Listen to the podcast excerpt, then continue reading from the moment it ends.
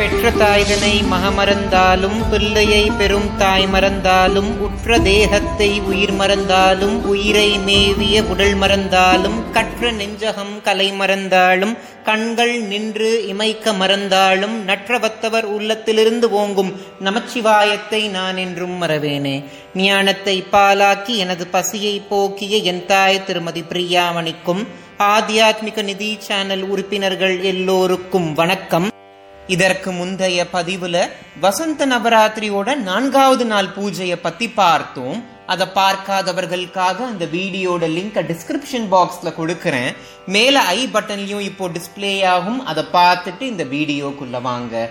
பொதுவாகவே வசந்த நவராத்திரி அப்படின்னு சொன்னாலே நமக்குள்ள ஒரு பரவசம் தோன்றுது.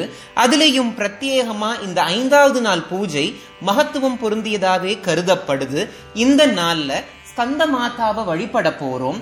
முருகபெருமானுக்கு தாயா விளங்கக்கூடிய தேவியத்தான் ஸ்கந்த மாதா அப்படின்னு சொல்லுவோம். இந்த நாள்ல நம்ம செய்யக்கூடிய பூஜை தேவியுடைய ஆசிர்வாதத்தையும் தரும். அதே நேரத்துல முருகபெருமானுடைய ஆசிர்வாதத்தையும் நமக்கு பெற்றுத்தரும் இரண்டு மடங்கு சந்தோஷத்தையும் ஆசிர்வாதத்தையும் வரத்தையும் அள்ளித்தரக்கூடிய ஸ்கந்த மாதாவிற்கு நான்கு கரங்களும் மூன்று கண்களும் இருக்கும். சிங்கம் மீது பயணம் செய்யக்கூடிய இந்த தேவி தாமரை மலர் மேல் வீற்றிருப்பால் தன்னுடைய இரண்டு கரங்கள்ல தாமரை மலர் இருக்கும். ஒரு கரம் எப்பவும் அபயமுத்ரையில இருக்கும். மற்றொரு கரத்துல குழந்தை முருகரை ஏந்திருப்பால் தேவி.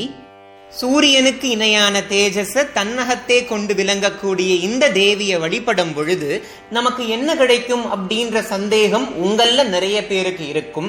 இந்த தேவியை வழிபடும் பொழுது நமக்கு மோட்சம் கிட்டும். ஒரு மனிதன் மோட்சம் அடையணும்னா அவனுக்கு ஞானம் அப்படின்றது அவசியம்.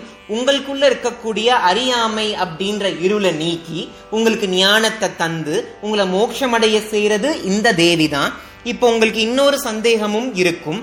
நாங்க வாழ்ற காலத்துல தேவி எங்களுக்கு என்ன தருவாள் அப்படின்னா நீங்க வாழ்ற காலத்திலையும் தேவி உங்களுக்கு செல்வ வளத்தையும் மகிழ்ச்சியையும் தந்து உங்களை காத்து ரட்சிப்பால் மனித உடம்புல மூலாதாரம் சுவாதிஷ்டானம் மணிபூரகம் அனாகதம் விஷுத்தி ஆக்ஞா சகஸ்ராதலம் போன்ற ஏழு சக்கரங்கள் இருக்கும். இதுல ஸ்கந்த மாதா தேவி விஷுத்தி சக்கரத்துல தான் வாசம் செய்கிறாள் உங்க வீட்டில் ஸ்கந்த மாதா தேவியுடைய படமோ உருவ சிலையோ இருந்தால் அந்த படத்திற்கும் உருவ சிலைக்கும் திலகமிட்டு சிகப்பு நிற மலர்களால் அலங்காரம் செய்து நீங்க பூஜை செய்யலாம். எங்க கிட்ட படமும் இல்ல உருவ சிலையும் இல்ல. நாங்க என்னங்க பண்றது அப்படின்னா கலசத்திற்கு சிகப்பு நிற மலர்களால் அலங்காரம் செய்து ஓம் தேவி ஸ்கந்த மாதாயை நமக. ஓம் தேவி ஸ்கந்த மாதாயை நமக அப்படின்ற இந்த மந்திரத்தை நூத்தி எட்டு முறை பாராயணம் செய்து பழங்களை நெய்வேத்தியமா படைக்கலாம். வாழைப்பழம் போன்ற பழங்களை நெய்வேத்தியமா படைக்கிறதும் அவசியம்.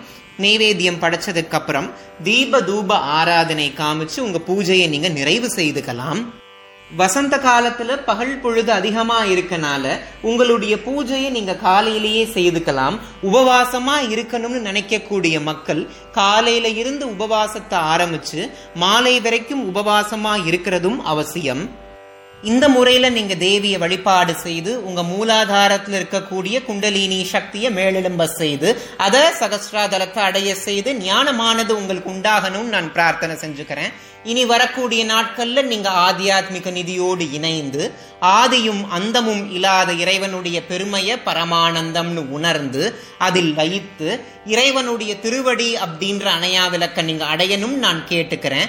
இந்த வீடியோல நான் சொன்ன தகவல் உங்களுக்கு பிடிச்சிருந்துச்சுன்னா ஆத்தியாத்மிக நிதி சேனலை சப்ஸ்கிரைப் பண்ண மறந்துடாதீங்க இந்த வீடியோ பத்தின உங்களுடைய கருத்துக்களை கமெண்ட் செக்ஷன்ல எனக்கு தெரியப்படுத்துங்க.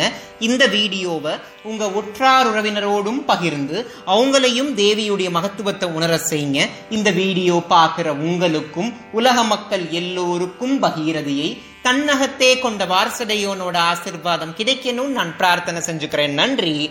ஓம் நம சிவாய.